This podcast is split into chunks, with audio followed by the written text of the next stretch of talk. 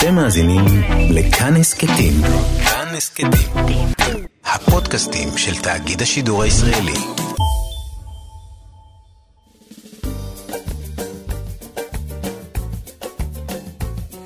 שישים החדש, עם איציק יושע. לחיות בגיל השלישי.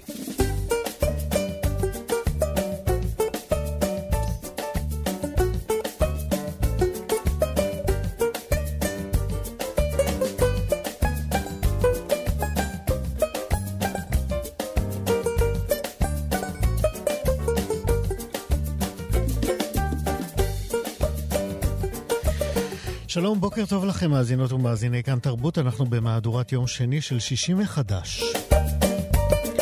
הבוקר אה, נדבר על מנהיגים זקנים ורוד... ורודנים. נדבר על הסיכון הגובר להתקף לב עם הגעה לגיל השלישי ועל חידושים בהנחיות לטיפול בערכים של הכולסטרול שלנו, אותו כולסטרול אה, מבהיל. נדבר על uh, למה חשוב לשתף uh, הורים uh, זקנים, uh, למה חשוב להם לשתף את הילדים uh, במצוקותיהם, ונדבר גם על uh, מחאת העובדים הסוציאליים והסכנות לבני הגיל השלישי בעקבות uh, קריסת מערך העבודה הסוציאלית בישראל. אפשר לומר עם הקריסה של uh, עוד מערכות, למרבה העצב שממלא אותנו בימים האלה.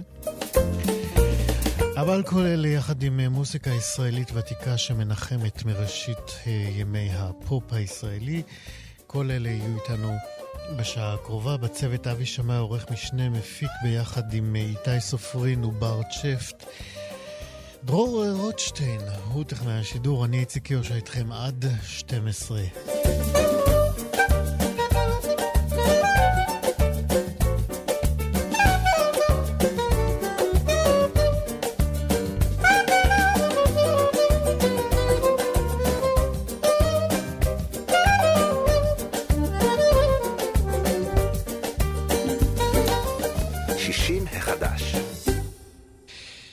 בבחירות הקרובות בארצות הברית יתמודדו ככל הנראה זה מול זה שני מועמדים uh, זקנים, דונלד טראמפ וג'ו uh, ביידן מהמפלגה הדמוקרטית. הבוקר uh, אנחנו ננסה לשאול כאן האם דמוקרטיות באמת מעדיפות מנהיגים מנוסים יותר, מה מצמיח רודנים ומה ההבדלים בין רודנים זקנים.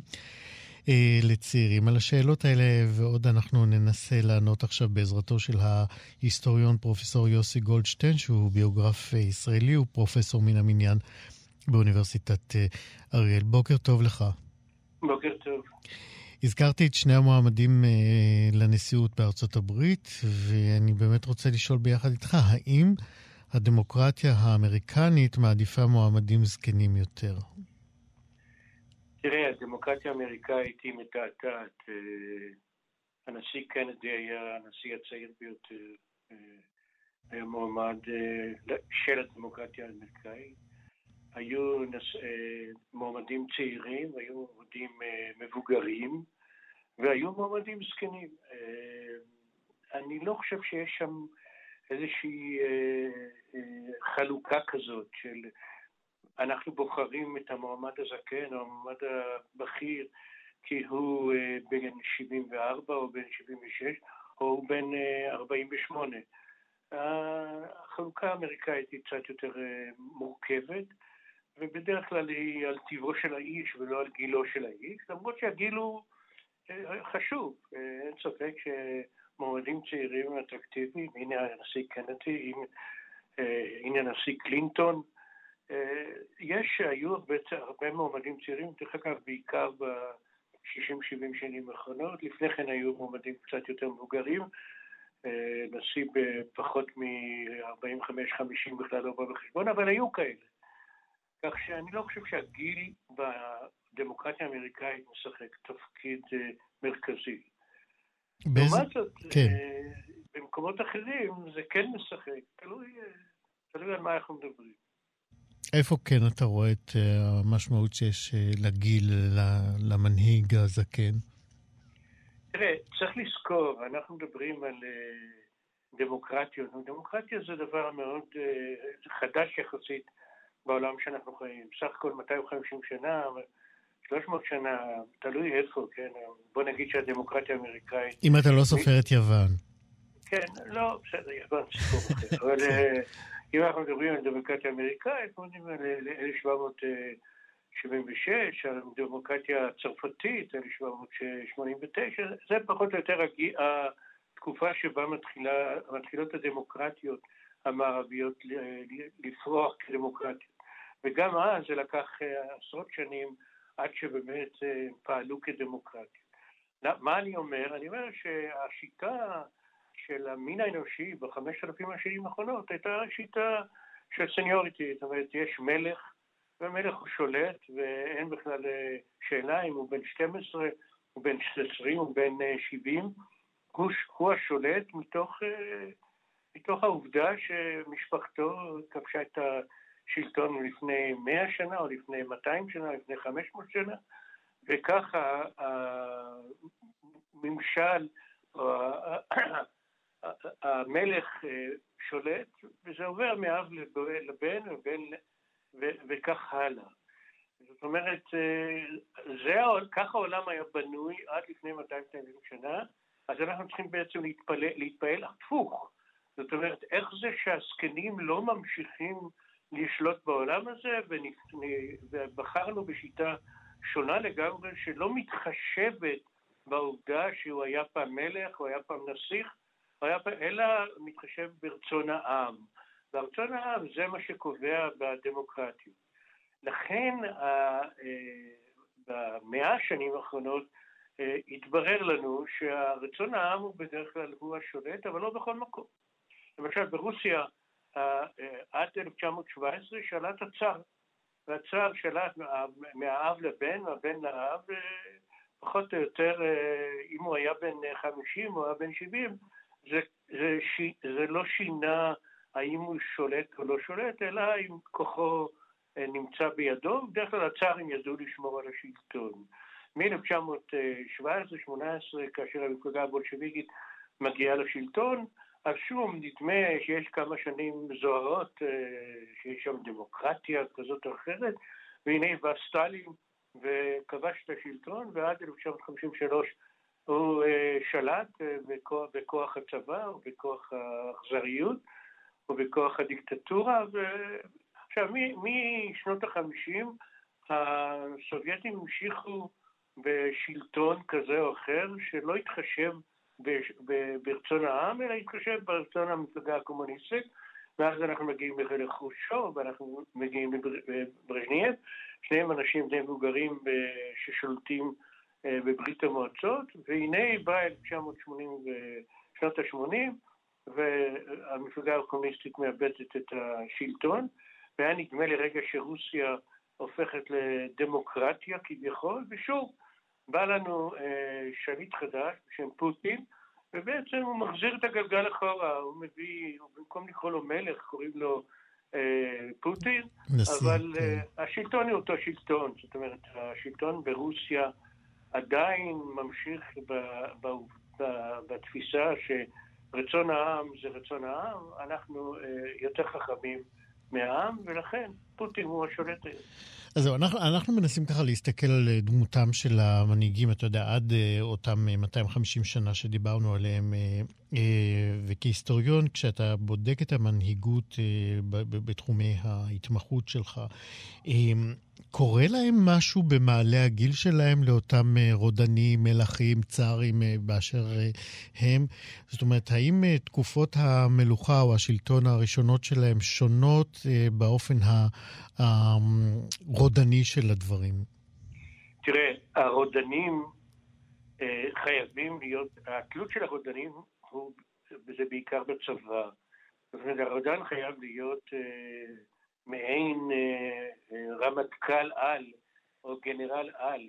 אז יש לנו את אה, פרנקו בצרפת, בספרד, יש לנו את היטלר בגרמניה, יש לנו את סטלין בברית המועצות, כל אלה, שלושת הרודנים האלה הם רודנים של הבסיס, הבסיס השלטוני שלהם הוא הצבא והכוח הצבאי. ולכן הם מאמצים לעצמם אופי מסוים, אופי רודני, ואנחנו יודעים מה היה היטלר, אנחנו יודעים מה היה סטלין, וגם פרנקו היה פחות או יותר, הלך בכיוון הזה, אנחנו יכולים ללכת גם למוסליני באיט... באיטליה, זאת אומרת, יש רודנים, וגם היום הם, הם קיימים, ראה צפון קוריאה, ובעוד כמה וכמה מקומות, כולל דרך אגב סין, ששם יש פחות או יותר היררכיה של המפלגה הקומוניסטית שמבוססת על תפיסה שלטונית עם כוח צבאי. כל הרודנים האלה חייבים היו לפתוח, להיות, לפתוח בצבא ולפתח רודנות, אחרת אי אפשר לשלוט, ודאי לא כל כך הרבה שנים כמו שכל אחד מהאנשים שציינתי, כל אחד מהרודנים שציינתי, ולכן הם מפתחים איזשהו אופי אה, די ברור, אה, אם אנחנו קוראים לזה אופי רצחני, או אופי, אה, כמובן המימד האנושי, הליברלי, לא קיים שם בצורה כזאת או בצורה אחרת, אלא קיים, קיים תפיסה רודנית, רודן, ורודן מסתמך על צבא, והצבא יש לו בסיס פילוסופי או בסיס רחוק מאוד מהבסיס הליברלי הדמוקרטי שאנחנו מכירים. השאלה היא באמת, אני ניסיתי קודם לשאול, האם אה, ככל שהם מזדקנים או מגיעים, אה, אה, לפחות בלוח הזמנים של החיים שלהם, לקצה הכהונה שלהם, האם הם נעשים רצחניים, הזכרת, או מתרככים? אני לא חושב שהם יכולים להרשות לעצמם מה שאתה קורא להתרכך, הם, להתרכך. הם, לא, הם לא יכולים להרשות לעצמם. ולכן רודן בדרך כלל אה, מת, ב, מת בסוף דרכו הרודנית.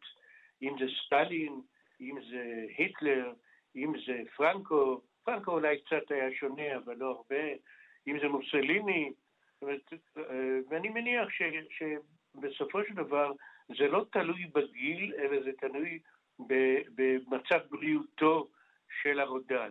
ומאחר שהוא מסתמך על הצבא, אין אף אחד שיכול לעצור אותו, ולכן אה, יש להניח שרודן, כמו אותו צעיר בצפון קוריאה, ש, ש, ששולט בזכות אביו, שהיה רודן בפני עצמו, אני, אני יכול להניח שרק עם מותו, בצורה כזאת או בצורה אחרת, אם בכידון ובכדור, או במוות ובזה, אני חושב שזה יהיה סופו.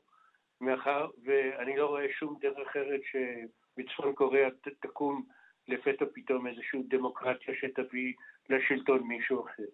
לכן, אני לא רואה בגיל איזשהו דבר משמעותי, למרות שברור לגמרי שרודנים חיים אה, די הרבה, כי, כי הם אה, יודעים לשמור, זאת אומרת, הגוף השלטוני שומר על עצמו, והוא שומר על עצמו גם, גם מבחינה בריאותית, ולכן רודנים חיים די הרבה, די הרבה שנים, בוודאי בממוצע יותר מאשר אה, שליטים דמוקרטיים. וכמובן אלה שיודעים אה, לבסס אה, ולרפד היטב את בסיסי הכוח שלהם, כמו הצבא, גם מעריכים ימים בשלטון ובדיכוי. כן, אבל ש... עוד נקודה אחת אני רוצה כן. להוסיף. יש גם מנהיגים דמוקרטיים שחיו הרבה מאוד שנים, ואם אתה לוקח את המלכה אליזבת בתור המנהיגה של הדמוקרטיה הוותיקה ביותר בעולם, ואם אתה לוקח את דוד בן גוריון שעזב את השלטון, אבל אחרי שהוא היה 39 שנים אה, ראש, אה, בהנהגה של היישוב היהודי בארץ ישראל, ואחר כך כראש ממשלה, זאת אומרת, אה, זה גם קורה בארצות דמוקרטיות, במשטר דמוקרטי, אבל זה די נדיר. הדוגמה האמריקאית היא הדוגמה הקלאסית, כל ארבע שנים יש בחירות, וכל שמונה שנים נשיא יכול להיות בשתי קדנציות בלבד, לבד מהנשיא רוזוולט שהיה ארבע קדנציות, כי זו הייתה מלחמה, אבל בסופו של דבר הדמוקרטיה מגבילה את שנות השלטון. ולכן כמעט, למרות שבבריטניה או בצרפת אין דבר כזה הגבלה של, הגבלה של מספר שנים בשלטון כמו בארצות הברית, אבל אה, אנחנו רואים שגם בדמוקרטיה האנשים המבוגרים יותר, או אנשים שהיו הרבה זמן כראשי מדינה, ראש ממשלה כמו למשל מרגרט תאצ'ר או, או הנשיא דה גול, כל אלה בסופו של יום, בגלל המשטר הדמוקרטי הם מוזזים מהשלטון או מועפים מהשלטון, או שלטונם מסתיים. אז ולא אמרנו, כלום על, ולא אמרנו כלום על ראש הממשלה בישראל. בישראל אין הגבלת שלטון, אני מניח שמהקדנציה הבאה, אה, אחרי, אחרי נתניהו כבר יחוקקו חוק שיגביל את שנות שלטונו של... אתה חושב? אה, כן, אני מניח שכן, אני לא... לא רואה שום דרך אחרת שמישהו אחר... זה מעניין, כ- כהיסטוריון, למה אתה חושב שאתה מזהה פה איזה תהליך ש... אה, שיש רצון כזה להגביל את הכהונה? אה, כי כך אני, זאת אומרת, אני מנתח את, אני לא יודע מה יהיה מחר, דרך אגב, אין לי מושג. אה, גם לי לא, אגב. אם אני מנתח את שנות שלטונו של, של נתניהו, ואני מבין מה הביקורת שהיא לא רק באה מהאופוזיציה, אלא גם באה מתוך המפלגה שלו עצמה, אז אני יכול להניח שאחד הדברים המיידיים שיעשו לאחר שהוא ירד מהשלטון, ודרך אגב, גנץ למשל, הבטיח, ואני יכול להניח שהוא גם יקיים, ששני שני, שני, שני קדנציות זה מספיק די ויותר לראש ממשלה אחת. גם נתניהו, כשהיה צעיר יותר, אה, נדמה לי שהוא דיבר על זה, אה, דיבר על זה עוד קדנציה או שתי קדנציות, וזה הגיוני, זה הגיוני, זה לא הגיוני שהוא יהיה 14 שנים בשלטון, או 18 שנים, או 16 שנים, זה פחות הגיוני, למרות שקנצלר מערב גרמניה, קנצלרית מערב גרמניה היא כבר הרבה שנים יותר מנתניהו בשלטון, וזאת דמוקרטיה, כמעט דמוקרטיה למופת. אבל גם שם, דרך אגב, יש דיבורים רבים שלאחר לכתה לאחר שלטונה, יקציבו לכל ראש ממשלה לא יותר משתי קדנציות, כמו האמריקאים, האמריקאים דוגמה מצוינת, כן. דמוקרטיה מתפקדת עם שתי, שתי קדנציות, נקודה. אז uh, מכיוון שאתה לא נביא, אבל היסטוריון מצוין, אנחנו uh, נאחל לעצמנו שהנבואה הזאת שלך תתגשם. ההיסטוריון פרופסור יוסי גולדשטיין, תודה רבה מאוד על השיחה הזאת. תודה רבה. להתראות. 60 החדש. מחאתם המתמשכת והצודקת מאוד של העובדים הסוציאליים אה, נמשכת ונמהלת אה, בשלל המחאות אה, ששוטפות את ישראל. הבוקר אנחנו יודעים גם פרצה שביתת האחיות והאחים ומצטרפת לסיר הלחץ הכמעט בלתי נסבל שהולך ומתהווה כאן. אמ, תמונת המצב אה, שמשתקפת אלינו באמת אה, כנראה מראה שהחברה הישראלית אה, הולכת יותר ויותר ומשלמת מחירים גבוהים יותר ויותר על הזנחה של שנים, על ניהול שערורייתי של מערכות ציבוריות, כמו שאנחנו נחשפים אליהם בימי המשבר הזה. כולנו, כולם משלמים את המחירים, אבל כרגיל החוליות החלשות והקשישים בהם משלמים אה, יותר, ולפעמים אפילו גם אה, בחייהם. זעקתם של העובדים הסוציאליים אה, מקפלת בתוכה גם את זעקת הזקנים שמטופלים על ידם, ועכשיו אנחנו ננסה לשמוע על זה קצת יותר. שלום לגל שחם. שלום וברכה. אתה עובד סוציאלי ראשי לחוק אה, הגנה על חוסים ומנהל התחום לטיפול ולמניעת התעללות באזרחים ותיקים. כן. וזה במשרד העבודה והרווחה. כן. מניעת התעללות והזנחה. מה? התעללות והזנחה. התעללות והזנחה.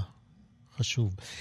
נדמה לי שאין אה, אף אחד אה, בארץ שלא מבין כמה צודקת ומוסרית ונכונה המחאה שלכם. אה, אתה יודע מה, חוץ מפקידי האוצר אולי. ובכל זאת, מה הם הנושאים המרכזיים אה, שיש במחאה שלכם? אני חושב שזה עולה מעל כל במה הנושאים העיקריים שאנחנו מדברים על השכר המביש והזעום של העובדים הסוציאליים שנדרשים ללמוד אה, שנים רבות ומשקיעים את כל אה, נשמתם ומקצועיותם אה, בטיפול הכי מקצועי שאפשר והכי טוב שאפשר. בתקופת הקורונה הייתה עלייה של 160 אחוז בפניות לרווחה, ואנחנו מבקשים תוספת של שכר חודשית בגין המאמץ קורונה, זה לטווח הקרוב. אה, הנושא של מוגנות אה, לעובדים הסוציאליים שחשופים... לאלימות. לאלימות קשה, להתעללות, להשפלות, לאיומים. זה, זה, זה, כבר נהפך על בסיס יומיומי, שמאיימים אה, לפגוע בילדים שלך, בהורים שלך, אה, ובך. ויש אפילו שהרחיקו לכת ועושים את הפעולות האלימות האלו הלכה למעשה. והדבר הבא, והדבר היותר בינוני, זה כניסה אה, תחומה בזמן לרפורמה בתוכנית השכר, בעקבות מה שאמרתי קודם. אחרי שאמרנו את אלה, כמה שנים אתה עוסק אה, כעובד סוציאלי? 25 שנים בתחום הזקנה. ואתה לא מתייאש? אני לא מתייאש, אני לא מתייאש כי אני חושב שאסור לנו להתייאש. אבל uh, אני חייב להגיד משהו, שמצד אחד אנחנו רואים את הלקוחות, ואני רואה ציבור העובדים הסוציאליים שהולכים ביחד בזרוע שלובה, בזרוע שלובים, חזית אחידה, שזה מאוד מאוד מחזק. מצד שני, שרואים את התמונה החברתית, ורואים את המצב הכלכלי, ורואים את המצב הפוליטי, זה דברים שכל כך אה, מעודדים. אה, שאתה רואה גם לפעמים את התגובות ואת ההתייחסות של האוצר, שהוא לא תמיד משהו שהוא מעודד. כשדיברתי בפתיחה של הדברים שלי על אה, זה שכולם משלמים, אה, כל האוכלוסיות שאתם מטפלים בהן משלמים את המחיר, אבל החלשים שבהם, שבתוך הקבוצות החלשות האלה, שהם מן הסתם גם הקשישים, משלמים יותר. כמה התקופה הזאת אה, מלמדת אותך שקשה אה, להמשיך עם המצב הזה באופן אה, שחייבים לעשות משהו דרסטי?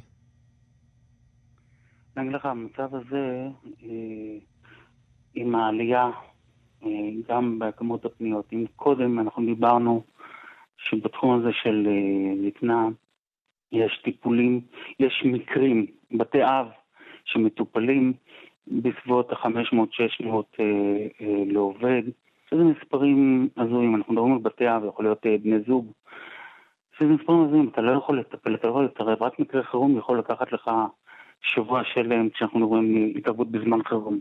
אתה לא יכול להגיע, אתה לא יכול לתת מענה לאוכלוסייה שהיא מאוד נזקקת, מאוד אה, אה, אה, חלשה ומוחלשת, והיא חשופה בעצם גם בתקופה הזאת, גם יותר למצבים של התעללות והזנחה ולניצול כלכלי.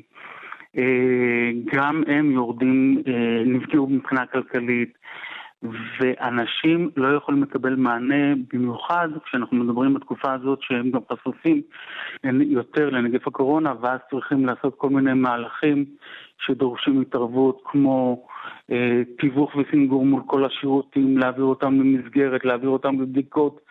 אנשים אה, נשארים בבית, אה, לא תמיד אה, מישהו דופק להם בדלת או יודע מה באמת המצב שלהם. העובדים הסוציאליים לא יכולים לעשות ביקורים עכשיו בתקופת השביתה, וזה מצב שפוגע בהם בכל הרמות. אתה יכול לספר על מקרים שלדעתך אה, זקנים שילמו בחייהם בגלל שאתם הייתם מנועים מלהגיע אליהם?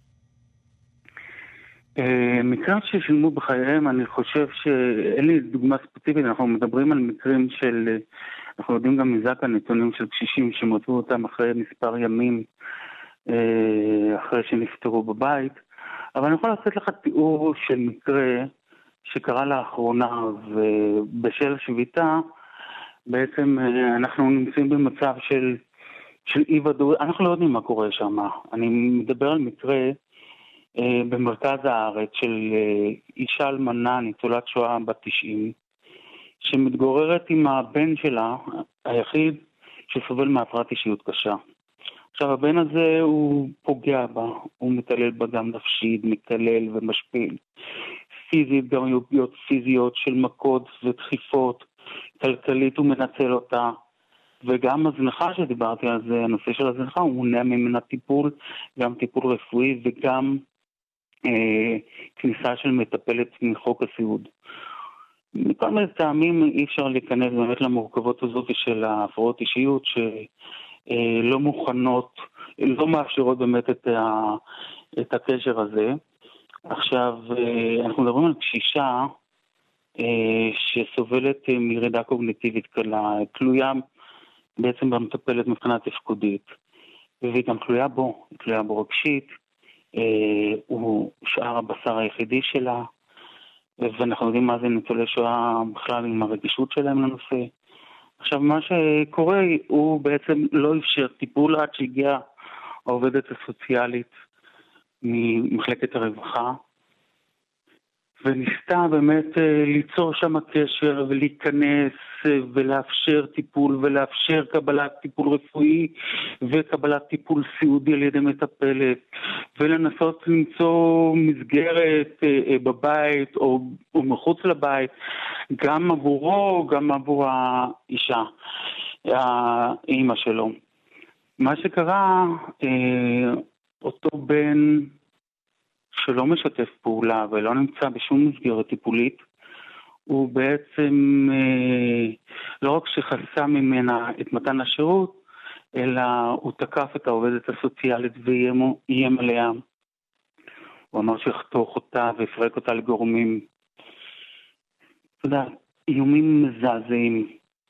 והאיומים האלו כמובן לא נשארו באוויר, העובדת פנתה למשטרה, הגישה תלונה גם על אה, פגיעה בחסרת ישע וגם על אה, איומים ברצח. אה, כלפיה.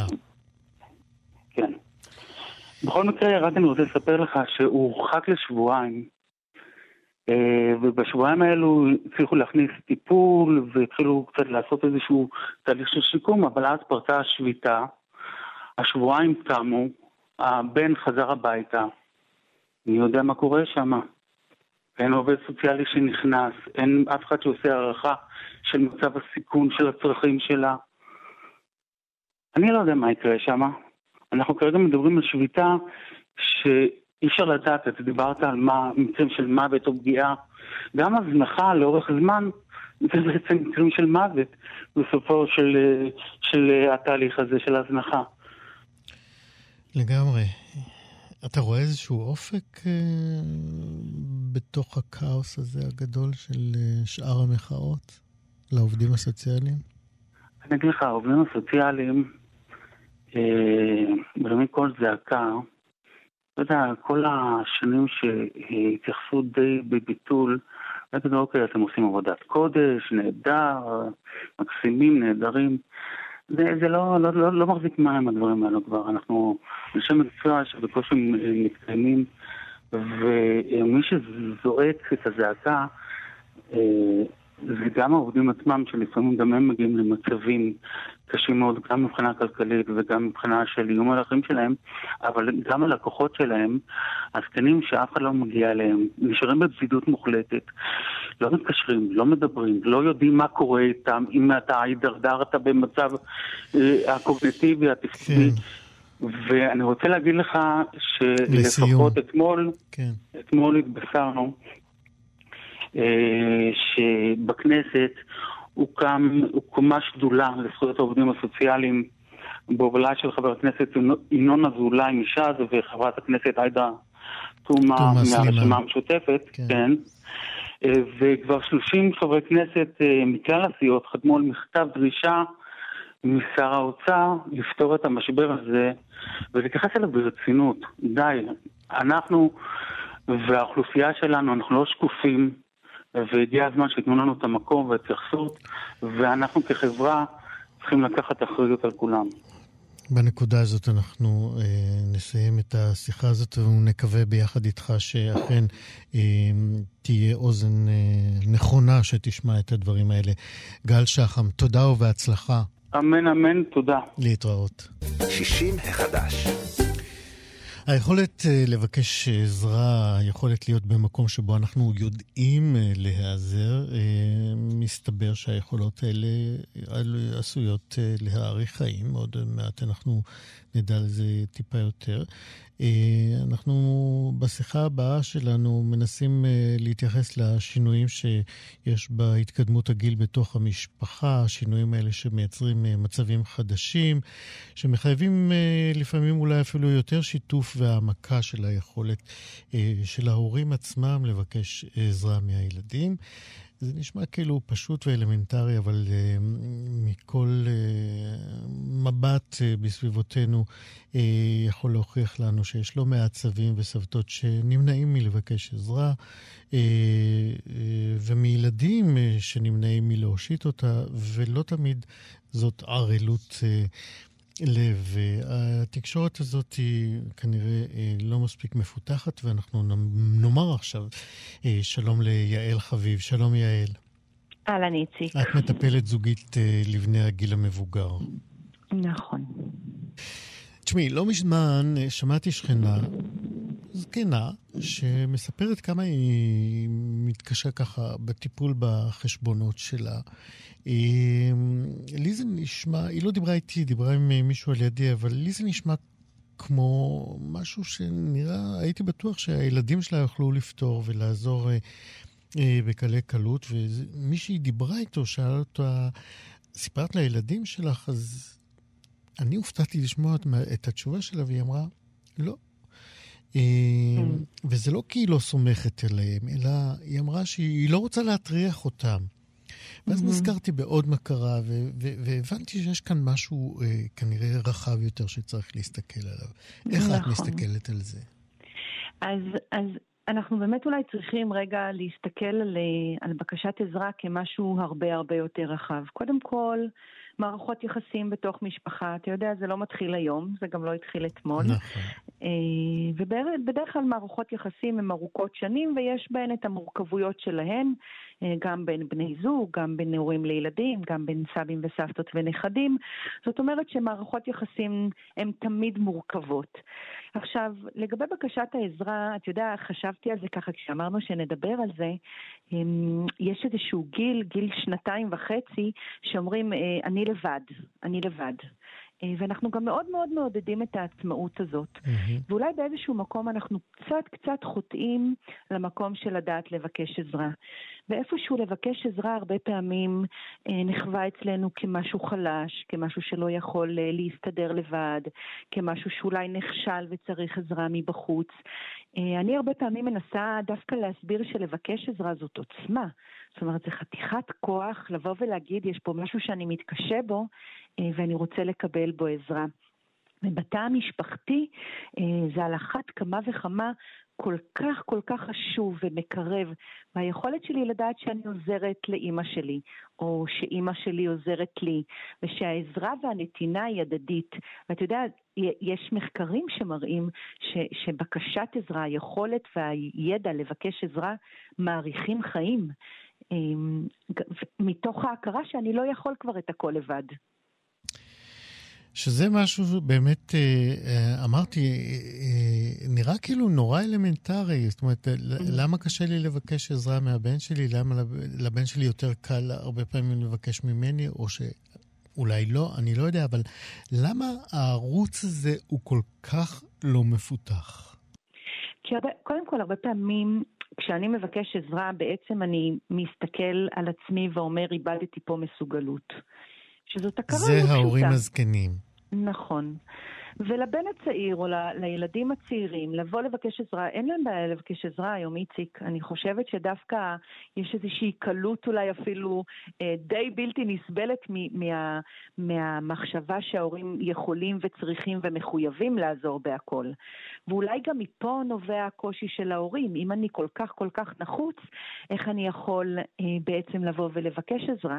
אם כל כך צריכים אותי וכל כך מתקשים בלעדיי, מעניין, אולי... זאת אומרת, בקשת העזרה היא איום לא רק במובן הכלכלי, אלא איום על, ה... על תחושת הערך של הסבא והסבתא, של ההורים הזקנים יותר. נכון, נכון. אה, זה גם מעניין. אני אולי לא יכול לבקש עזרה כי כרגע אני לא רוצה להיות נטל, אה, והמילה נטל חוזרת הרבה מאוד פעמים בשיח עם אנשים מבוגרים, אה, וגם אני, אני לא רוצה להכיר אולי באובדן המסוגלויות שלי. אתה יודע שמאוד מאוד מעניין ככה משיחות שאני עורכת בקליניקה. אני שומעת שהרבה אה, הרבה מהפחד שמציף אנשים מבוגרים זה לא דווקא המוות, אלא דווקא להיות נטל. אני לא רוצה להיות נטל, אני לא רוצה להכביד, אני לא רוצה להיות פה ביום שאני אהפוך להיות נטל על הילדים שלי. משהו מאוד מאוד מגונן, מאוד מאוד ככה שומר, שאם אני נטל אז אני כבר לא ראוי להיות בתפקיד ההורי שלי. אה, בעוד שאולי אנחנו דווקא מנסים להגיד שזה לא נטל, אה, זו תמיכה. אנחנו פה בשביל להחזיק את ההורים שלנו בתקופות מסוימות בחיים, ואולי זה כבוד גדול. אה, ושוב אנחנו חוזרים ככה לשיח, אני חושבת, מאוד עתיק שלנו על התרבות המערבית שמקדשת את הנעורים ונותנת מקום באמת לאנשים הצעירים ופחות לאנשים המבוגרים שאולי זקוקים ליותר עזרה. יש אה, אה, מצבים כאלה שמגיעים אלייך לקליניקה, אה, איך את עובדת איתם? על, אה, דיברנו אה, באחת השיחות הקודמות שלנו על הגמישות שכן יש לנפש mm-hmm. בגיל מבוגר. איך בכל זאת את אה, יכולה לעזור אה, להורים כאלה, בני זוג או, או, או בודדים, אה, שחשים באמת שהם לא מסוגלים לבקש עזרה או לא יכולים אה, להכיר באובדן היכולות שלהם? זה, זה נורא מעניין, אתה יודע, כי הרבה פעמים, אני, אני מאוד אוהבת לעבוד דרך מילים. אה, ככה, אני, אני חושבת שלמילים באמת יש המון המון כוח, ואנחנו הרבה מאוד נשאר, אה, אה, נשענים על, על פרשנויות של מילים. ואני באמת בוחנת את המילה של, את המילה עזרה. מה זה עזרה? כשאני מבקש עזרה אני מרגיש ש... או כשאני מגיע למצב שאני צריך עזרה, מה, מה זה אומר עליי? ובאמת אני קודם כל בודקת את, ה, את החוויה האישית שלי למול המילה עזרה או בקשת עזרה. ואגב, לתת עזרה זה תמיד מאוד מאוד מעצים, ולקבל עזרה זה תמיד מאוד מאוד מנמיך, מאוד מאוד מקטין. ואנחנו רגע מנסים לשחק עם המילה הזאת, ומה זה אומר לבקש עזרה, וגם מה זה עזרה? האם אני מבקש עכשיו עזרה שיבואו לרחוץ אותי או לסייד לי את הבית, או האם אני רגע מבקש עזרה באיזשהו אה, משהו קטן כמו להביא לי משהו שנגמר לי ואני לא יכולה לצאת, או לבקש עזרה בלהזיז איזשהו חפץ מהבית שקשה לי להזיז אותו. זאת אומרת, גם מנעד בקשת העזרה הוא מאוד מאוד רחב. ואנחנו מתחילים בבקשות מאוד מאוד קטנות, מאוד מאוד מינוריות. אם אפשר ביום שישי להקפיץ לי עיתון, כי אני לא אוכל לצאת למרכז להביא עיתון כי אני חוששת לבריאותי. אז אם אתם יכולים לעזור לי בזה, זה יהיה נהדר. עכשיו, גם הרבה פעמים אה, אנחנו מבקשים עזרה ממקום של מגיע לי. אה, תעזור לי כי מגיע לי. וזה יוצר קצת התנגדות. אבל אם אני מבקש עזרה ממקום של באמת, אני נחוץ, אתה נחוץ לי, אני סומך עליך, אתה חלק מתהליך החיים שלי, אתה משמעותי בחיים שלי, החוויה של מתן העזרה הוא, הוא עוצמתי. יפה. יעל חביב, עזרת לנו מאוד להיעזר אה, ולקבל עזרה. על הכיפאק. תודה רבה. תודה, איציק. להתראות. אנחנו בעניין אחר לגמרי. על פי אה, דוח אה, משרד הבריאות, בשני העשורים האחרונים, מחלות לב הן הסיבה השנייה בשכיחות אה, למוות בישראל, והסיכון ללקות בהתקף לב גובר עם הגעת המטופל לגיל השלישי. וברוח הימים האלה אנחנו נדגיש כי אחת מקבוצות הסיכון המרכזיות לסיבוכים כתוצאה מהידבקות בקורונה הם חולי הלב. לאחרונה איגוד, אה, איגודי הרופאים בישראל פרסמו בפעם הראשונה הנחיות בכל הקשור לטיפול בערכי הכולסטרול בגוף שלנו, וזאת הפעם הראשונה שבה בעצם מתגבש איזשהו קונצנזוס רחב בקרב אה, מגוון הרופאים אה, שמטפלים בתחום. אה, אנחנו מדברים על רופאי משפחה, קרדיולוגים, נוירולוגים, גריאטרים ועוד מומחים מהסוג הזה. הדוקטור רונן דורסט הוא קרדיולוג בכיר במערך הלב בבית החולים הדסה, והוא גם יושב ראש החברה לחקר, למניעה ולטיפול בטרשת עורקים, ואיתו אנחנו נדבר עכשיו על חשיבות ההנחיות האלה. שלום, דוקטור דורסט. שלום רב. קודם כל, למה כולסטרול גבוה לא טוב לבריאות למי שעדיין לא יודע? יש, טרשת העורקים היא מחלה אה, שיש לה מרכיב דלקתי, אבל הסיבה היא נגרמת כתוצאה משקיעה של חלקיקים שמכילים בעיקר כולסטרול בתחנות כלי הדם. והם מזוהים על ידי הגוף כגוף זר ומתחילים תהליך דלקתי שאנחנו קוראים לו טרשת עורקים. ככל שרמות הכולסטרול גבוהות יותר, ככה הסיכוי להתפתחות המחלה הוא גבוה יותר, והצד השני, ככל שאנחנו מצליחים להוריד את רמות הכולסטרול נמוך יותר, ככה אנחנו מצליחים ביעילות גבוהה יותר למנוע, למנוע אירועים, מה שאנחנו קוראים קרדיו-וסקולריים, זה לא רק הלב, זה גם המוח, אירועים מוחיים, וגם פגיעה באספקת הדם לרגליים, מה שאנחנו קוראים מחלה של כלי דם היקפיים, אה, כי, כי הטרשת עורקים מופיעה בכל הגוף, וכמובן גם התקפי לב. אז זהו, אז עכשיו... ככל שהכולסטרול נמוך יותר, כך הסיכוי שתתפתח מחלה הוא קטן יותר. אז זהו, עכשיו הזכרנו לכולם למה אה, ריבוי כולסטרול הוא לא טוב, ועכשיו ספר לנו למה בעצם אה, היה חשוב אה, להגיע לקונצנזוס הזה. אז יש, אז זה לא קווי הנחיה, אה, זה לא פעם ראשונה שעושים את זה בישראל. היכולות שלנו, התרופות שמורידות כולסטרול וההבנה שלנו של המחלה הולכת ומתפתחת עם השנים. אה, וכתוצאה מכך כל כמה שנים אנחנו חייבים לעדכן את ההנחיות על מנת שהן יהיו אה, נכונות לעת הזו up to date וכדי שלא יהיו אה, ספקות. אה, תמיד רציתי ב... לשאול באמת, אתה יודע, הנתונים על ערכי כולסטרול אה, אה, לא טובים או מסוכנים הלכו נורא והשתנו כמעט בצורה דרמטית. אתה יודע, אם לפני אה, אה, 20 שנה אמרו לנו ערך X, אני לא זוכר מספרים, אה, הוא מסוכן, ואז פתאום אחרי 5 או 6 או 7 שנים, אה, אני לא יודע, פתאום לא, זה בסדר גמור. אז, אז תודה על השאלה, כי אני חושב שמאוד חשוב... זהו, כי, כרופא אני הייתי מרגיש ממש אידיוט. אחרי שנזפתי במטופליי. לא, אז, אז, אז, אז קודם כל באמת מאוד מאוד, טוב, השאלה היא מצוינת, וחשוב להעביר את העניין הזה. מהרגע שהתבססה ההבנה שכולסטרול ושומני הדם גורמים לטרשת עורקים, אה, נעשו ניסיונות להוריד את הכולסטרול באמצעים של דיאטה, היו ניתוחים בעבר שעשו קיצורי מעיים כדי להגיע לזה. ובסופו של דבר התפתחו התרופות. לתרופות יש תהליך אבולוציוני משלהם, או תהליך התפתחות משלהם. ככל שעוברות השנים... אלה אותם סטטינים נעשות... שאנחנו מדברים נכון, עליהם. נכון, אבל הם נעשים יותר ויותר חזקים, יותר פוטנטיים. וככל שאנחנו מקבלים תרופות שהן יותר פוטנטיות, ככה אנחנו מצליחים להוריד את הכולסטרול יותר, ואז אנחנו שואלים את השאלה, האם יש רווח בהורדת הכולסטרול מעבר למה שחשבנו עד כה שהוא מאוד יעיל? וכל פעם שהמחקרים האלה בוצעו, ב-100% מהמקרים הגעה ליעדי כולסטרול נמוכים יותר בדם הוכיחה את עצמה במניעת תחלואה.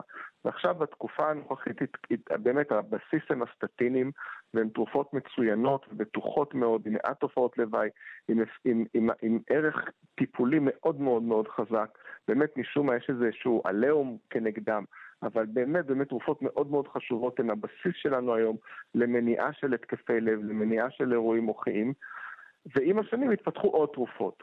אה, תרופות שמונעות ספיגת כולסטרול במעי, כמו איזה טרול, תרופות שפועלות במנגנון אחר, כמו חוסמי ה-PCSK9, יש שתי תרופות כרגע בשוק ויהיו כנראה עוד. והתרופות האלה עוד יותר חזקות ועוד יותר פוטנטיות, והן דוחפות את הכולסטרול עוד יותר למטה. ושוב, לפני כמה שנים היינו צריכים, העולם המדעי, להתמודד עם השאלה האם יש ערך לרדת מעבר למה שהמלצנו עד כה. אז כשבדקנו את הדברים האלה במחקרים מאוד מאוד גדולים, אנחנו ראינו שההורדה מעבר למה שהמלצנו עד כה, היא, אה, היא, היא, היא הולכת ביד ביד עם הפחתה עוד יותר גדולה באירועים הלבביים, באירועים המוחיים, ולכן אנחנו שוב צריכים לפנות ולהגיד, חבר'ה, מה שהיה עד כה הוא כבר לא נכון, משום שלמדנו שאפילו ערכים נמוכים יותר הם טובים יותר. כמובן שזה לא לכולם, אלא לאנשים שנמצאים בסיכון, אבל זו הסיבה שנראה שאנחנו, זה לא כל יום, אנחנו לא משנים את דעתנו כל יום, אבל כשמתפרסמים המחקרים זה מחייב אותנו לעדכן את ההנחיות, יפה. ולהסביר לחולים בואו ננסה ללכת הלאה, כי יכול להיות שאנחנו נמנע עוד... אה, אה, עכשיו אני רוצה להגיד עוד לא, לא משהו. לא, לא, אנחנו חייבים לסיים, אנחנו נסתפק בדברים האלה, אבל תודה רבה, ואנחנו נשמע להנחיות החדשות. תודה רבה לך, דוקטור רונן דורסט, להתראות. זהו חברים, אה, עוד מהדורה של 60 החדש הסתיימה, אחרינו מה שכרוך עם אה, מאיה סלע ויובל אביבי. תודה רבה לצוות שלנו, אבי שמאי, אה, ברצ'ף, איתי סופרין, דרור רוטשטיין, אני איציק יושע, נתראה כאן מחר, להתראות.